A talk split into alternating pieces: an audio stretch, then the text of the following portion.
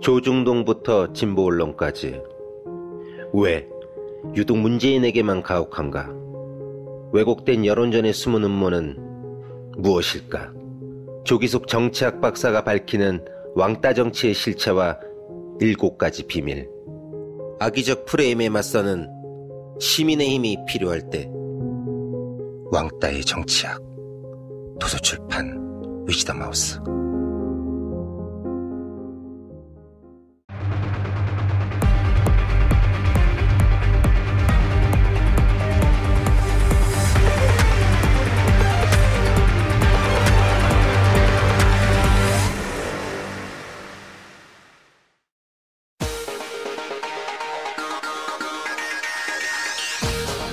여러분의 오를 확 뒤집겠습니다.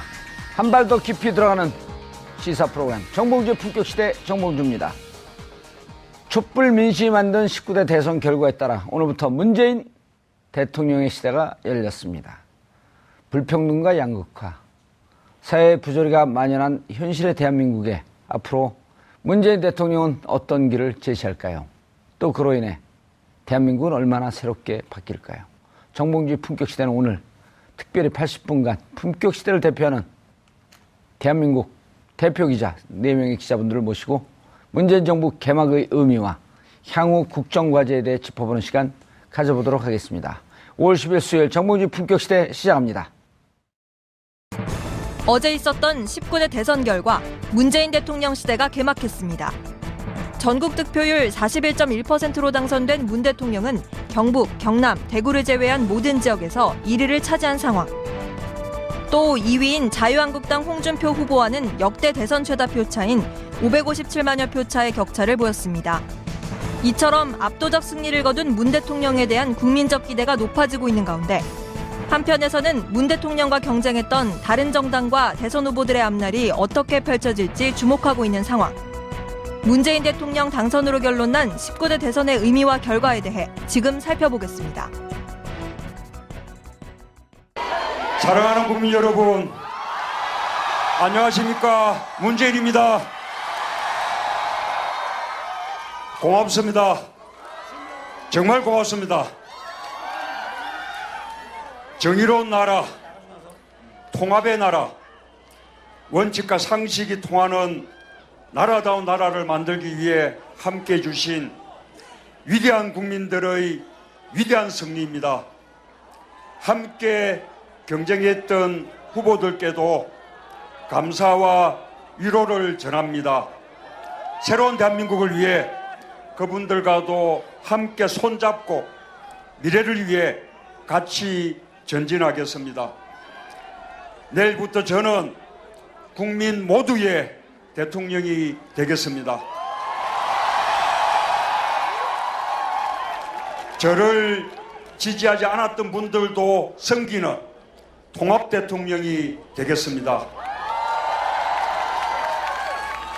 존경하는 국민 여러분, 국민들의 간절한 소망과 염원 결코 잊지 않겠습니다. 정의가 바로 서는 나라, 원칙을 지키고 국민이 이기는 나라 꼭 만들겠습니다. 상식이 상식으로 통하는 나라다운 나라 꼭 만들겠습니다. 혼신의 힘을 다해 새로운 나라 꼭 만들겠습니다. 국민만 보고 바른 길로 가겠습니다. 위대한 대한민국, 정의로운 대한민국, 자랑스러운 대한민국, 당당한 대한민국, 그 대한민국의 자랑스러운 대통령이 되겠습니다. 감사합니다.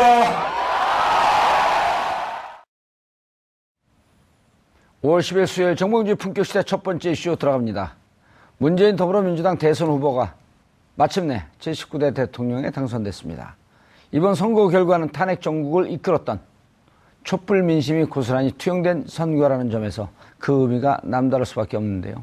지금부터 네 분의 기자분들을 모시고 이번 대선 결과에 대해 자세히, 자세히 분석해 보도록 하겠습니다. 고재열 시사인 기자님 자리해 주셨습니다. 네, 안녕하십니까. 예. 저항의 삭발입니까? 축하의 삭발입니까? 아, 이제 좀 저를 좀 다잡는 어, 생각으로 예. 정권교체 기념으로 한번 깎아봤습니다. 그 전에는 이제 도망갔어요, 다 잡고. 예. 근데 그 전에 이렇게 외모는 좀 거지 같았었어요. 지금 아주 깔끔하고 좋습니다. 감사합니다. 예. 예. 왜냐면 요즘 거지갑 유행이잖아요. 그 누구죠? 박주민 의원, 거지갑. 그거 맨날 마이크 잡으면 인사가 오늘은 목욕했습니다. 그거 누가 물어봤어요?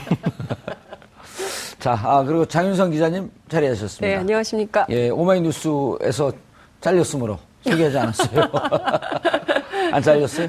안 잘렸는데요. 네. 감봉. 네? 감봉. 네, 감봉은 당했습니다. 자, 그 다음에, 어, 영남일보, 어, 송국건 서울취재본부장 자리하셨습니다. 안녕하세요. 예. 자, 주간 조선 김대웅 기자님 자리하셨습니다. 안녕하세요. 예. 저는 그 월요일 날 머리를 잘랐습니다. 예. 참고로. 네. 저도 머리를 잘랐어요? 머리를 잘랐습니다. 머리털을 자른 아, 거죠. 머리카락을 잘랐습니다. 네. 자, 어제, 어, 저 대, 방금 우리가 들어, 들었던 저 시간에, 네, 저 장소에 네. 계셨었죠.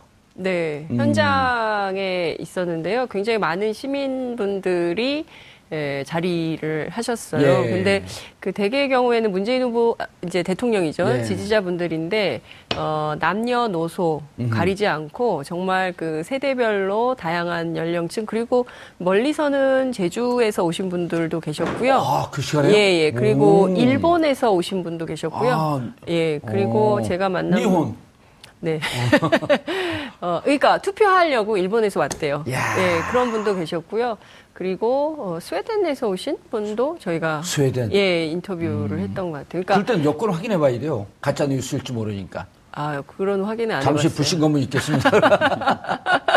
그래서 개인 정보 때문에 예. 보여주실지 는 모르겠는데 하여튼 어, 정말 그 새로운 대통령 시대를 맞이하려는 시민들의 열망이 한밤에 가득 모였던 현장이었다 음. 이렇게 기억할 수 있을 것 같고요. 정말 축제의 한마당처럼 폭죽죽 터지고 아. 막 사람들이 춤도 막 추고 신나는 무대였던 것 같습니다. 저기가 이제 세종문화회관하고 종합청사 사이에 예, 늘 공원. 우리 촛불 때 네. 어, TBS가 거기서 생방송하던 아 맞아요. 그 장소예요? 예, 거기서 조금 뒤로 예, 그 안쪽으로, 공원 예, 안쪽으로 예, 들어간 맞습니다. 거죠? 맞아요, 바로 예. 그곳입니다. 예. 아주 우리는 익숙해졌고 네. 마치 우리가 거기서 생방송에서 정권교체가 됐나? 라는 착각을 나는 하시는군요. 착각을. 자, 어제, 어, 저는 그 시간에 다른 방송국에서 방송을 하고 있었는데, 어, 앵커가 어떤 메시지가 나올까? 그럴 때 이제 저는 개혁과 통합 중에서 통합의 방점을 찍는 메시지가 나올 것이다. 근데 개혁과 적폐청산 이런 내용은 하나도 없이 오히려 정의와 원칙이라는 표현 뒤에 숨어버렸어요. 그러면서 통합을 강조하고 어, 국민이라고 하는 표현이 제일 많이 나왔고 저기에서 이제 자신은 어찌 보면 이번 대선 기간에 무엇을 했으면 앞으로 어떻게 하겠다라고 하는 메시지가 거의 다 나온 거거든요. 무척 신중하게 준비해갖고 나온 메시지란 말이에요. 고재열 기자님 어떻게 보셨어요? 네, 저는 어, 뭐 방향성을 보여준 그런 말이기도 한데 어, 그것에 앞서서 제가 봤을 때는 지금 현 상황 규정을 하는 그런 내용인 것 같습니다. 그러니까 우리가 이제 흔히 선장의 역할을 얘기할 때 선장이 목표를 정하고 방향을 정하는 사람으로 알고 있는데 선장의 가장 중요한 역할은 배의 현재 위치를 예. 파악하는 역할이 가장 중요하다고 해요. 그러니까 대한민국 호가 지금 어디 있는지에 대해서 아, 그 파악을 해서 이렇게 국민에게 알려주고 위기를 각성시키는 거죠. 그래서 지금 대한민국의 상황은 위기다. 위기다. 위기 아하. 극복을 해야 된다. 그렇다면 이제 그 위기 극복에서 어, 아무래도 개혁보다는 통합이 먼저 어, 이 떠오를 테니까 아, 자연스럽게 이제 그런 그 구조가 만들어지고 그러나 이제 개혁을 등한시하겠다거나 아니면 포기하겠다는 그런 내용은 이라고 생각하지는 않을 테니까 그렇죠. 일단은 이제 정의의 원칙 뒤에 그 들어가 있는 거죠. 그 뜻이. 그렇죠. 이제 예. 지금 국민들이 요구했던 게 이게 나라냐였잖아요. 음. 그렇다면 이제 보여줄 것은 이게 나라다. 그걸 보여줘야 되는데 음. 아, 그렇다면 국민들이 원하는 바는 더도 말고 덜도 말고 상식대로만 가는 것을 원한다고 그렇죠. 봐요. 나라다운 나라. 예. 예. 그래서 지금 뭐 다시 예전에 적폐 블랙리스트를 만들어서 누구를 뭐 속가내느니 그런 것이 아니잖아요. 음. 아, 그래서 이제 현 상황을 어떤 좀 공난 어떤 극복 상황으로 보고 아, 같이 음. 어떤 통합을 해서 아, 나가보자 그런 메시지를 아, 정리해서 전달했다고 예. 생각합니다. 아까 선장 예를 들었는데 선장이 왜 선장인지 모르시죠? 이게 조타수에 돌리잖아요. 서서 돌립니다. 아, 못 웃을 뻔했어요. 못 웃을 뻔했어요. 네, 못 웃을 뻔했어요. 예. 알겠습니다. 아, 그런데, 어, 송 기자님, 저 메시지를 보고 많은 분들이 좀 안도의 한숨을 쉬기도 했을 거예요. 왜냐하면 되자마자 네. 정말 개혁이니 적폐청산이니 하면서 다시 칼부림이 나는 거 아니냐? 하는 이런 우려들을 좀 했었거든요. 특히 보수청에서요.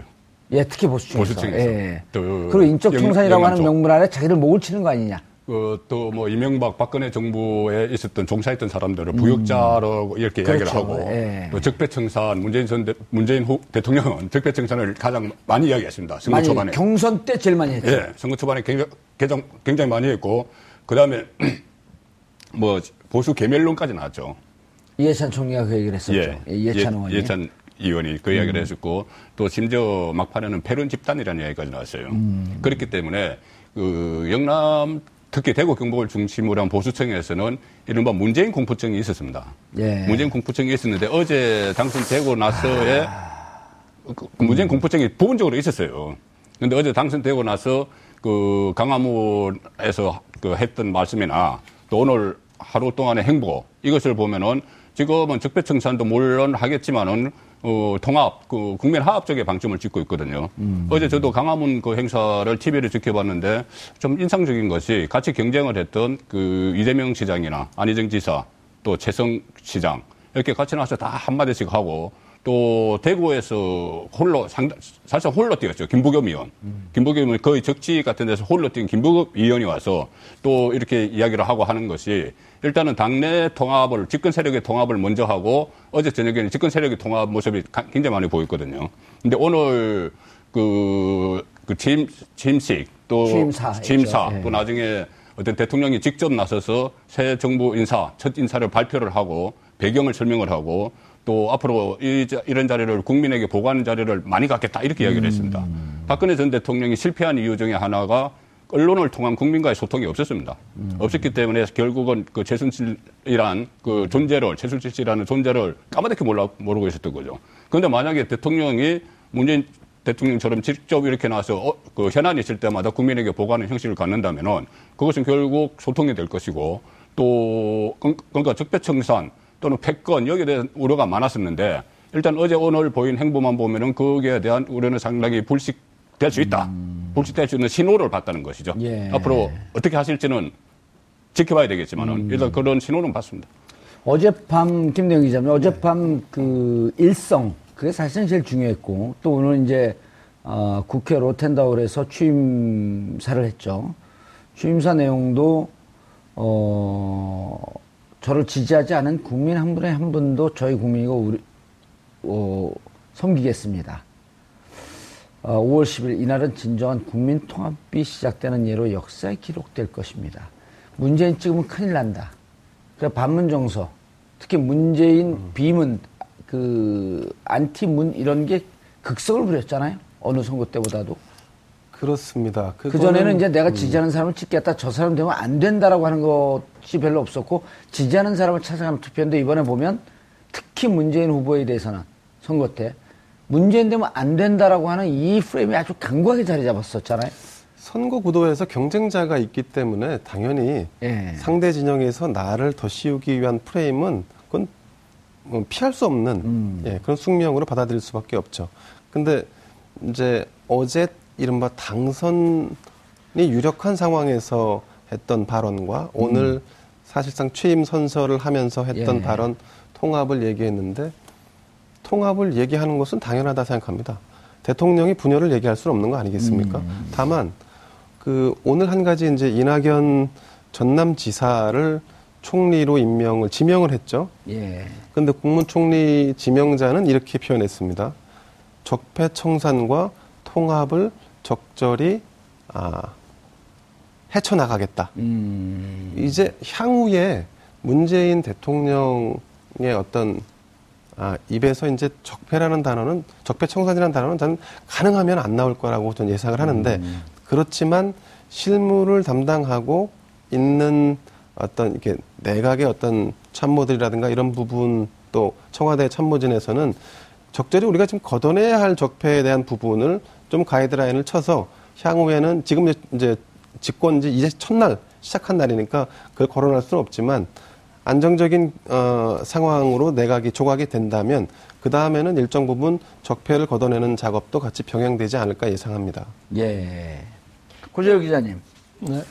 그 이번에 이제 방금도 얘기했지만 반문정서 색깔론 이게 아주 기승을 부렸거든요. 네. 그리고 특히 이제 이번에 2위한 홍준표 후보 같은 경우는 뭐 입만 열면 사실은 색깔론을 얘기를 했었는데 그게 안 통한 선거를 이렇게 봐야 되지 않나요? 뭐 일부에서는 통했겠죠. 그러니까 음. 홍준표 후보가 보수 결집을 하는 정도까지 예, 그런데 선거에 승패를 좌우할 만큼의 그런 영향은 아니고 어, 좀 어느 정도 보수 결집을 하는 정도의 이제 그런 어, 영향을 끼쳤는데 어, 문재인 당선자가 오늘 야당 어, 대표들을 이렇게 만나고 다녔던 거 그 부분을 저는 좀 주목해 볼 아하, 필요가 야당 대표를 만나네 원내 대표를 만나 원내 대표들이지만 일단 예. 야당을 대표하는 대표. 인물들을 이렇게 만난 것을 저는 그렇게 평가하고 싶습니다. 그러니까 본인이 지금 강자의 위치라기보다는 어, 대통령이 당선돼 있지만 어, 뭐 약자라는 표현은 좀 그렇지만 음. 어, 본인이 지금 어, 위태로운 어, 상황이고 그리고 도움이 없이는 힘들다라는 걸 그걸 국민에게 오히려 음. 그들을 방문함으로써 국민에게 그것을 보여준 것이죠. 예. 그러니까 본인을 이제 낮추는데 가장 적합한 방식이 아니었나 싶습니다. 아하, 오늘 외신도 평가를 아시아에서 가장 아, 지금 험, 험한 네. 자리에 올라앉았다. 이런 이런 평가를 했어요. 그러니까 그 김대중 전 대통령이 IMF 외환위기 때 예. 대통령이 취임하면서 취했던 그 스탠스가 아, 지금과 똑같습니다. 그러니까 음. 아, 본인은 이제 국민 통합적으로 가되 아, 상황은 위기로 규정하는 것. 지금 문재인 정부의 출발이 아, 그두 축, 그러니까 음. 최대한 통합적으로 가고 그리고 지금 상황에 대해서 아주 위태롭게 바라보면서 한 발 한 발 내디뎌야 된다. 아, 그래서 지금 어, 어떤 국민들이 사실 바라는 것도 갑자기 취임한 대통령한테 광대한 국정 구상과 어, 우리의 일자리를 이만큼이나 늘려주십시오. 그리고 경제를 이만큼 어, 키워주십시오. 그런 것은 아닌 것 같아요. 지금은 예. 아, 이 어, 흐트러진 것들, 어지러워진 것들을 정상으로 일단 되돌리고 그리고 그 다음에 이제 나가는 그런 어떤 것을 원하는데 지금 통합과 아, 그리고 좀 이렇게 자신을 낮추는 이 분위기, 위기를 아, 규정하는 것, 그것을 어, 김대중 전 대통령처럼 아, 지금 잘 해나가고 있다. 이렇게 볼 수 있습니다. 장 기자님 그런데 그 지금 이제 고재열 기자님 다, 다 똑같은 그 같은 류의 말씀을 하셨지만 지난 이명박근혜 대통령 정권 시절에 사실은 대통령의 갑질 때문에 나라가 이 모양이 된 거 아니에요? 그 실제로 과도한 권력 행사를 그렇죠. 한 측면도 있고 국민과 소통을 하지 않으면서 스스로 빚어낸 참사 음. 뭐 이런 것들이 굉장히 많았다고 볼 수가 있는데요.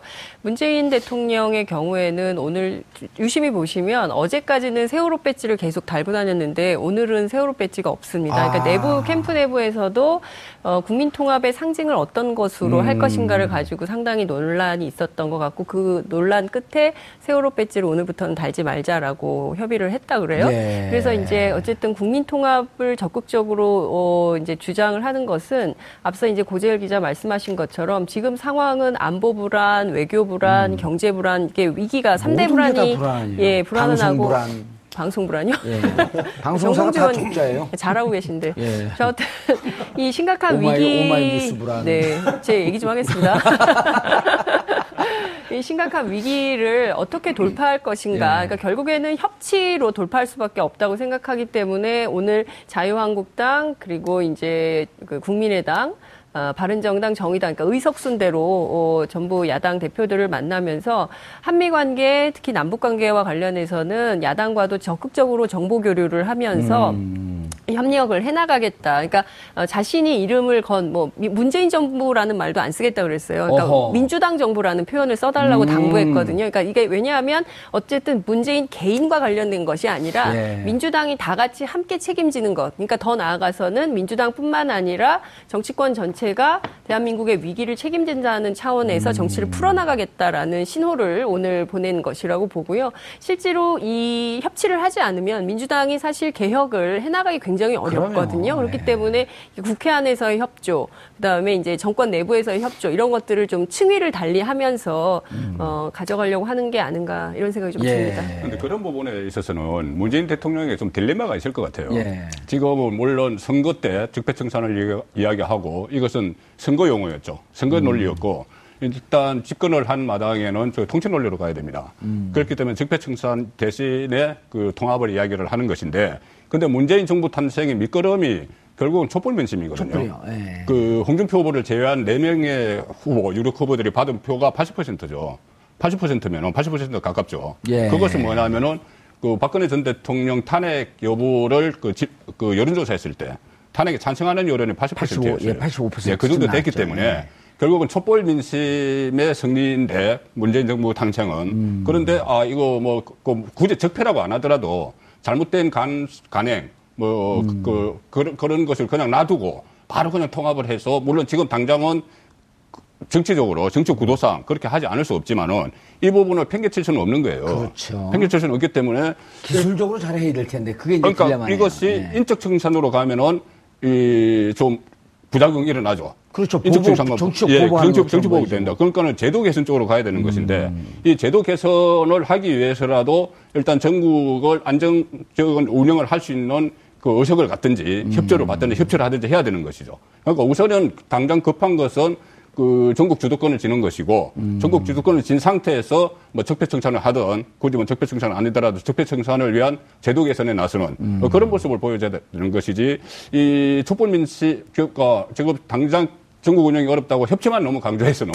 이게 또뭐 아, 평상시에. 우리 송 기자님은 관점이 보수적인 것 같은데 적폐 청산을 또 적극적으로 지지하는 제가 저 적폐- 아주 정의로운 분이시네요. 적폐, 적폐라는 용어로 굳이 안 쓰겠다고 말씀드렸지 않습니까? 그래도 적폐라는 용어는, 예. 그러니까 이런 겁니다.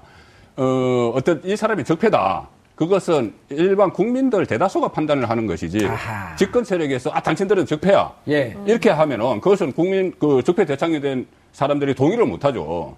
모욕이죠. 적폐, 적폐 청산의 대상이 된 그러니까 사람들한테 모욕. 요새 그 진보처, 아, 보수층의 사람들이 농담식으로 그런 말도 합니다. 뭐 김적폐, 박적폐 이런 식으로 어허. 하거든요.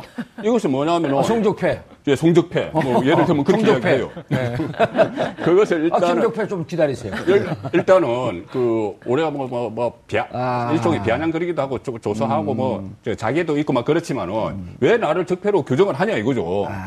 다, 그러니까 특정 세력이, 우리를 적폐로 규정하는 건 받아들이지 못하겠다. 이런 느낌으로 쓰이는 거는 일- 이른바 이제 옛날에 사회주의 정권 시절에 숙청, 어, 숙청 중수청. 대상자. 예, 예, 예. 그런 식으로 받아들이는 거네.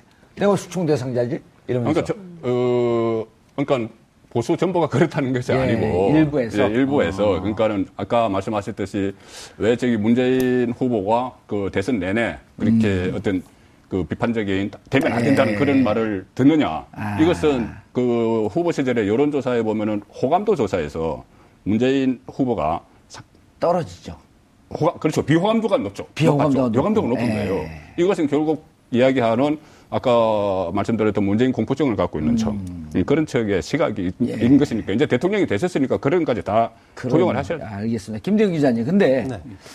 어, 국민의 승리다 라는 얘기도 많이 했어요. 근데 이제 그러고 통계를 좀 들여다봤더니 어, 이재용 삼성 그거는 차차고서라도 어, 박근혜 대통령 구속 이후에 어, 이른바 이제 수출이 늘어나고 주가가 올라가고 오히려 이게 좀 정치권이 위기라고 계속 하는데 국가 경제는 조금 더 나아지는 듯한 이런 형국을 보이고 있단 말이에요. 이게 국민들을 좀 믿으면서 정치권이 어찌 보면 좀 덜 관여해야지 나라가 좀 잘 되는 꼴 아니겠냐 이런 생각도 좀 들거든요.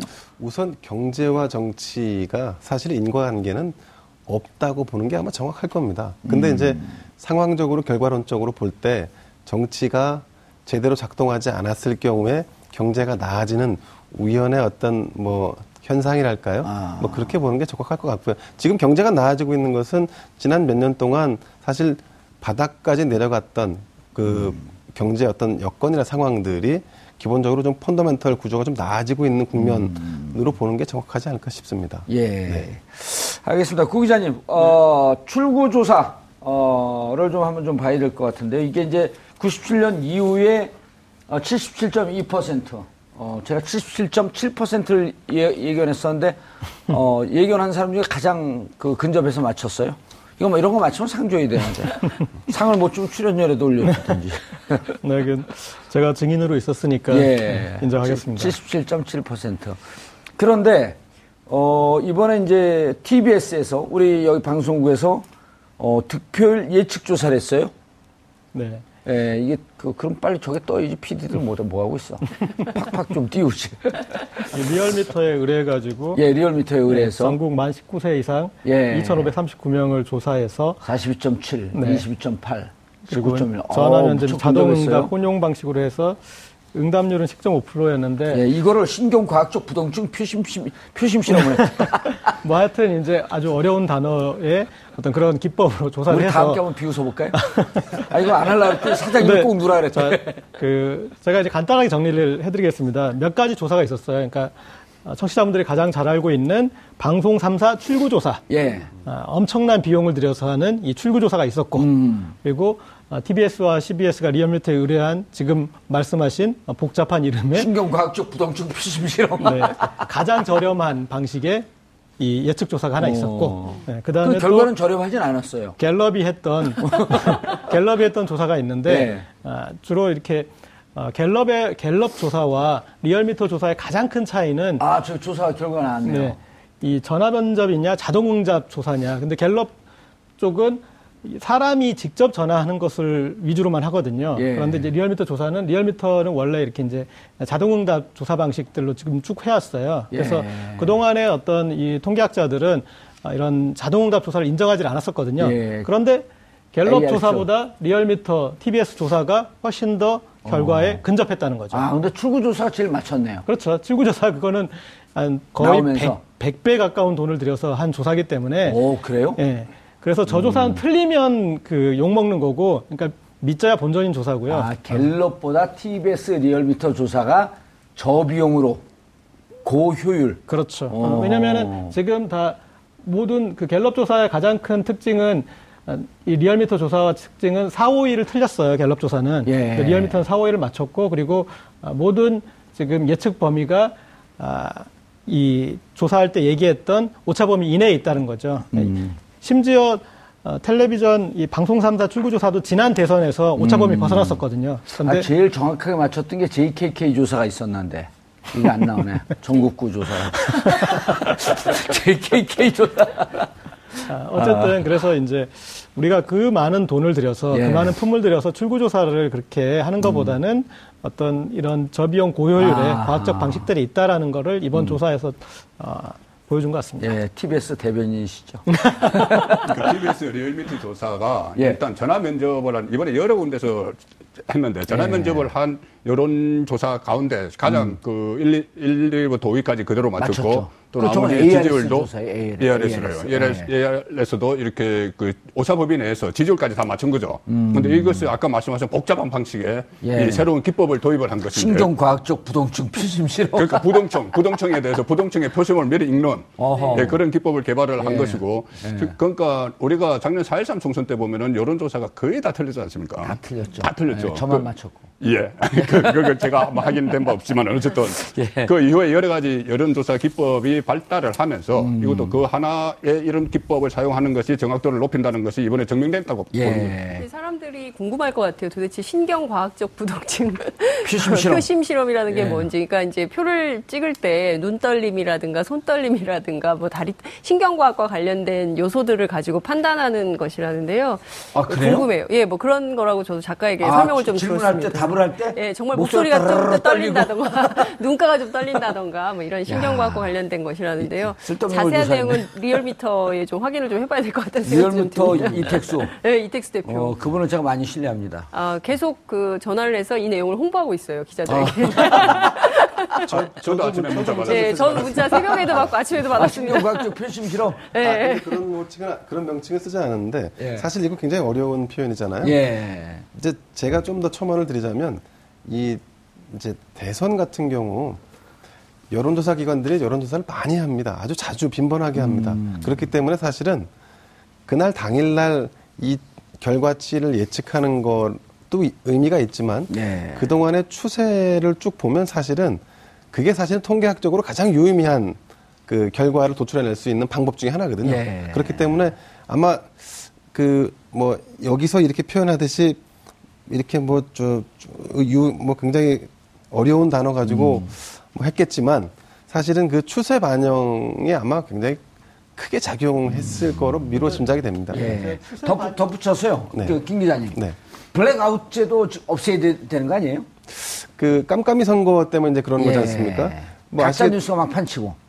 아, 그렇죠. 이제 가짜 뉴스에 주로 현혹되는 사람들이 여기 이제 이 업종에 있는 분들이라는 게 참 안타까운 음. 현실이긴 하지만 그 미국 같은 경우는 제한이 없죠. 제한이 없죠. 네, 유럽은 하루 있다 그러더라고요. 프랑스 같은 경우 이제 전날 음. 전날부터 투표 당일날 아, 여론조사 공표를 못 하게끔 돼 있죠. 음. 그래서 저희도 이제 요런 부분에 대한 그 법적인 어떤 중앙선관위가 좀 조치를 좀 취하는 게 좀 필요하지 않을까 싶습니다. 예. 지금처럼 그냥 뒀을 때보다 음. 개선해서 여론조사를 공개했을 때 오는 효과. 아, 유권자들의 어떤 뭐랄까 유불리가 예. 훨씬 더 이득이다라고 보여지기 때문에 그렇습니다. 일단 기동민 의원이 그 블랙아웃, 그러니까 여론조사 공표 금지 기간을 없애는 그 법 개정안을 발의했더라고요.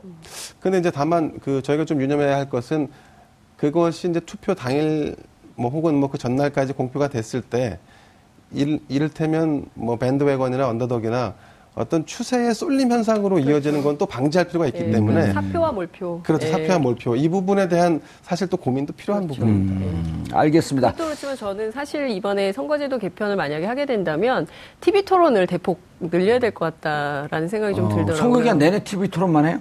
아니 그 많이 필요할 것 같아요. 왜냐하면 검증 과정도 되고 좀 다양화해서 스탠딩 토론이라고 했는데 그냥 세우기만 하는 토론이 아니라 좀 다양한 방법으로 유권자들이 좀 정확한 정보를 알 수 있게 아하, 하는 제도의 개선은 예. 예, 굉장히 필요할 것 같다는 생각이 투표 좀 시간. 늘리고. 투표 시간도 사전 늘리고요. 투표 예, 시간 그 그렇습니다. 좀더 늘리고. 그리고 뭐 공항하고 뭐 이랬는데요. 터미널 뭐 지하철 이런 데서도 돼요. 할수 네. 있도록 유럽은 다 그렇게 하지 않습니까? 음. 그러니까 그런 방식으로 선거에 참여할 수 있는 tool을 많이 예. 만들어야 될 것 같습니다. 예를 들면 그 영남을 대표하는 영남일보가 주최하는 TV 토론 이런 거 어, 그렇죠. 괜찮을 것 음. 같습니다. 예. 영- 영남일보와 인터넷 토론도 네. 못했어요. 송국건 기자가 그렇죠. 어, 사회를 보고. 아, 근데 그렇게 하려면은 돈이 이렇게. 후보들 아니요, 그거는 회사 문제고 제가 볼 때는 후보들을 지금처럼 다섯 명, 예. 그 물론 그 중앙선관위 기준이 있습니다. 예. 그 기준에 따라서 다섯 명을 하고 똑같은 시간을 그 하다 보니 이렇게 좀 어떤 보- 초점이 흐려지는 음. 그런 논지, 논점이 흐려지는 측면이 있거든요. 그래서 만약에 TV 토론이 활성화돼서 여러 차례를 하게 된다면은 각 후보들끼리 맞대결을 한번 펼치, 펼치 게 하는 그래서 좀 어떤 선택과 집중을 할 수 있도록 예. 유권자가 그런 방식도 만약에 TV 토론이 제한 없이 실시가 되게 된다면은 예. 어, 그런 방식도 가능하겠죠. 김대영 기자님, 네. TV조선이 이제 조건부 승인을 받았으니까, 어, 방송에 대해서 잘 아실 것 같은데, 네, 뭐잘 후- 모르는데요. 뭐 예, 좀, 예. 네. 아는, 후보들은- 아는 대로 말씀드리겠습니다. 후보들은 TV에 출연하면 출연료 줍니까, 안 줍니까? 궁금해졌어요, 벼랑 안에.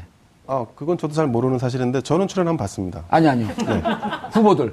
이번에 그 대선 여섯 번 출연했잖아요. 안 아. 제, 제가 제가 알기로 뭐 후보들에게는 아마 없을 건데. 아, 그래요? 근데 이제 후보를 지지하거나 아니면 후보를 지원하는 그룹들 뭐 참모들은 예, 주죠. 어, 출연료를 주는 걸로 알고 있습니다. 아, 출연료 안 줘요? 왜안 네, 주죠? 후보자들 TV 토론은 안 주는데요. 그 선거 방송에서 방송사들이 네. 그 방송 인프라를 활용해서 뭐 방송 광고라든가 뭐 이게 거의 대목 장사예요. 어, 그렇죠. 네, 그런 측면이 좀 있죠. 음. 그러, 그러고 시청률이 38%가 나오는데 어떻게 출연료 안 주죠? 그러니까요. 아, 저는 만약에 내가, 만약에 그럴 일 없지만 대선 보러 네. 나가는데 아, 출연료 그래요? 안 주면 난 안 나가요. 뭐 독특한 대선 후보로 기록이 역사가 기록할 것 같다는 생각이 좀 예, 듭니다. 아니, 국민의 알 권리 차원에서 당연히 나오셔야죠. 아, 그럴까요? 예, 공영. 근데 이런 건 좀 저는 개선해야 되는데 이를테면은 선관위가 주도하는 그 TV 토론에서 그 화면을 받으려는 방송사들 있잖아요. 예. 이런 방송사들은 전부 그 각사에 또 비용을 지불해야 됩니다. 그러니까 예컨대 만약에 이제 TBS가 주관을 한 토론을 예. 저희가 만약에 받으려고 오마이뉴스 한 받으려고? 오마이뉴스가 받으려고 하면? TBS에 그 중계료를 지불하고 저희가 해야. 됩니다. 근데 사실 이거는 돈은 벌고. 그러니까요. 이 아주 그 불합리하죠. 자, 고재 기자님. 어, 대선 어, 득표율 분석을 좀 해봐야 되겠는데요. 어, 1위서부터 5위까지 의미를 한번 좀 분석을 네. 해주시죠. 음, 일단은 뭐 선거 가 끝났으니까 예. 다섯 명 모두가 승자라는 그런 수식어를 하나 드리면서 예. 어, 왜 승자인지 이제 간단하게 제가 달아드리겠습니다. 일단 문재인 후보 같은 경우 당선됐으니까 당선됐으니 아, 승자. 당연히 승자고 뭐 예. 여기는 다른 얘기를 달지 않겠습니다. 예. 그리고 이제 역대 대선에서 가장 큰 표차 570만 표라는 표차로 의미 부여를 또 할 수 있을 것 같고요. 예. 그다음에 2위 이 홍준표 후보 같은 경우는 본인도 어, 그런 걸 환기시켰는데 어떤 이제 당을 재정비하는 것, 당을 좀 이렇게 아, 이 그동안 이 당을 좀 추스린 거에 의미를 부여를 했는데 예.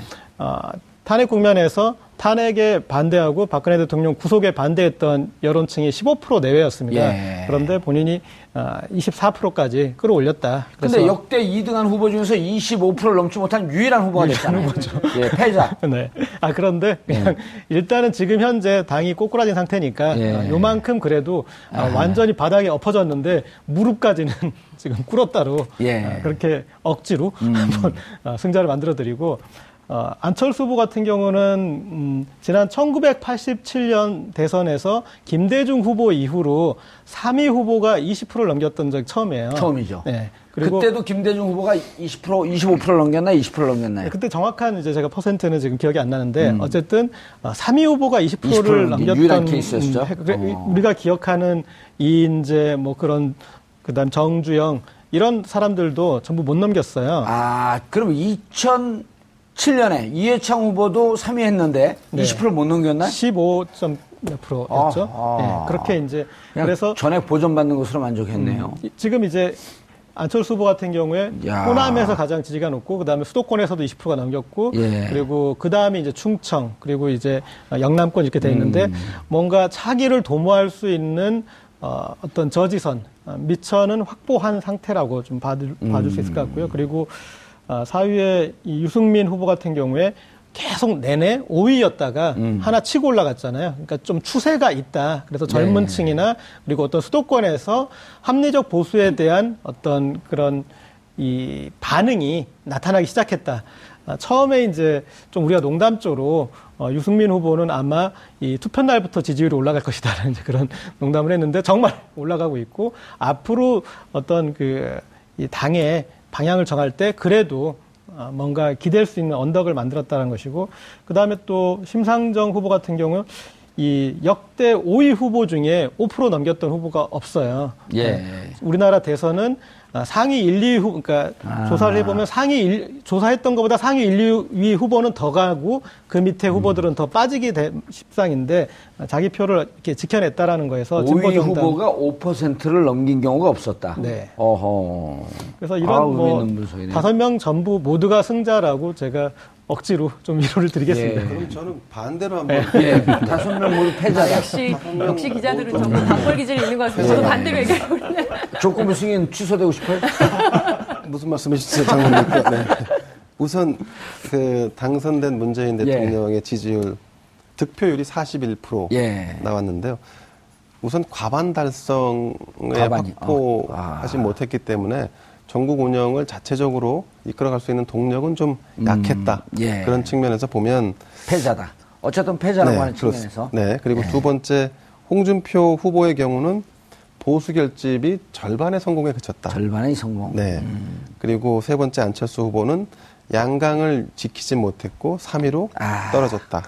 그리고 유승민 후보의 경우는 두 자릿수 확보에 실패함으로 인해서 당의 재정이 음. 어려워졌다. 네. 그리고 심상정 후보 마찬가지 두 자릿수 확보에 실패하면서 그 재정 뭐 이런 부분들 희망이 조금 좀 음, 희망의 어떤 수준이랄까 이런 게 좀 낮아진 부분이 있고 예. 특히 젊은 층의 지지를 많이 받을 것으로 홍보했고 예상했지만 실제로는 꼭 그렇지는 않았던 것 같습니다. 음. 그런 측면에서 보면 아, 이 다섯 후보가 성공을 해- 한 측면도 있지만 또 어떤 측면에서 보면 실패한 측면도 있다 이렇게 예. 보여집니다. 근데 그 마지막 심상정 정의당 후보는 좀 그 정정을 해야 될 게. 오늘 오전에서부터 이제 SNS 상에 도는 게 어, 빚이 1억이다라는 얘기가 돌면서 후원금이 답지해서 어, 지금 그걸 뛰어넘어서 남았답니다. 아, 어제 밤 사이에 8,400만 원이 들어왔어요. 예, 그 오늘까지 해서 네. 수억이 넘어갔고 예. 재정이 남아 돌아갔고 또 출마해도 된다. 근데 이제 그 표를 사실 막판에 이제 심상정 후보 같은 경우에는 사표론이 막 있었고 특히 예. 이제 우상호 더불어민주당. 예. 원내대표가 뭐 심상정 후보는 다음에 찍어도 되는 거 아니냐 뭐 이런 얘기에서 더큰 음. 불, 뭘까 좀 분노 진보 유권자들의 경우에는 뭐 그랬었는데 어, 표를 못 준 분들이 돈으로 갚는 거 아니냐 이런 얘기들이 어제 이제 SNS에 돌기도 했었는데요. 그렇죠. 마지막에 정말 이러다 특히 특히 PK 이런 쪽에서 네. 이러다가 쥐는 거 아니야?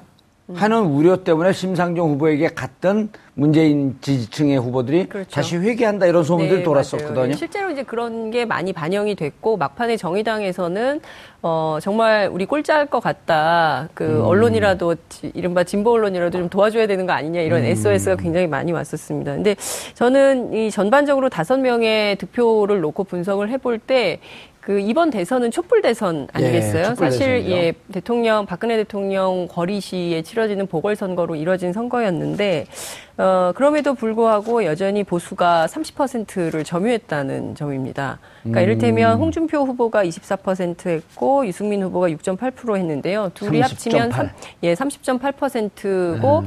어, 견고한 보수가 있었던 것이다. 그러니까 이를테면 박근혜 대통령이 탄핵이 됐지만 그 불이한 권력이라고 국민들이 비판했던 박근혜 탄핵과 별개로 보수가 탄핵당하지 않았다는 것이 이번 표심으로 여지없이 드러나는 것이 아닌가라는 생각이 들면서요.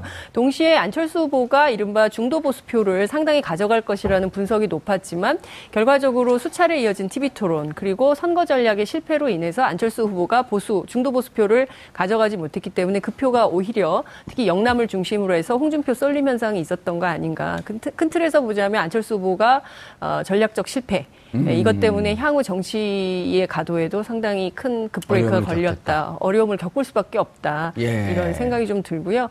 어, 지금 예, 세대로 보면 50대지 않겠습니까? 예. 그리고 민주당에 세- 굉장히 많은 50대들이 이제 차기를 보고 있는 어, 사람들이 있는데 벌써부터 이제 경쟁 구도가 어, 강화되면서 안철수 어, 정계 은퇴론을 주장하기 시작했습니다. 그러니까 송영길 그 더불어민주당 문재인 후보 캠프의 에, 그 총괄 본부장의 예. 경우에는 대놓고 어, 이제 안철수는 정계 은퇴해야 된다. 새로운 희망을 비- 보여주지 못했다. 이러면서 이제 전선을 분명하게 긋고 있고요. 국민의당 내부에서도 이번 전략에 대해서 상당히 어, 잘못됐다라고 참패 요인을 음. 좀 삼으면서 어, 내부가 좀 균열될 가능성도 벌써부터 드러나고 있다. 알겠습니다. 네. 근데 송영길 의원이 저렇게 한 거는 조금 과하지 않아요? 그 어쨌든 패배한 정당인데 네. 지금 좀 보듬고 어, 고춧가루 뿌리기보다는 조금 더 기다려주는 그런 좀 미덕이 승자 아니에요? 그렇죠. 그러니까 그런 부분들이 과거에 항상 대선이 끝나고 나면 뭐 성자 독식 이야기가 나오고 성자 독식 이야기가 나오고 그것은 뭐 인사 때부터 뭐 시작이 됩니다. 인사 그렇죠. 때부터 시작이 되는 그러니까 지금 아까 초- 초반에 말씀드린 대로 지금 문재인 대통령에 대해서 좀 안정감을 좀 첫, 첫날 모습을 보고 찾아가는데 그 주변에서는 이제 그런 부분에 대해서 국민 감정에 좀 거스르는 부분은 상당히 좀 조심을 해야 될 것 같고요. 예. 어, 저도 나름대로 이 대선 후보들 득실을 한번 따져보면은 대, 통령 대신분은 빼고 대신분은 빼고 예. 저는 그 일단 유승민 심상정 후보는 어떤 어음을 받았다고 봅니다. 어음. 앞, 앞으로 정치적인 미래가 있는 것이죠. 예. 기대가 있고 본인들이 지향하는 그 노선을 할 수 있는 토대를 마련했어요. 그런데 가장 저는 홍준표 후보 같은 경우는 현찰을 받았다고 보거든요.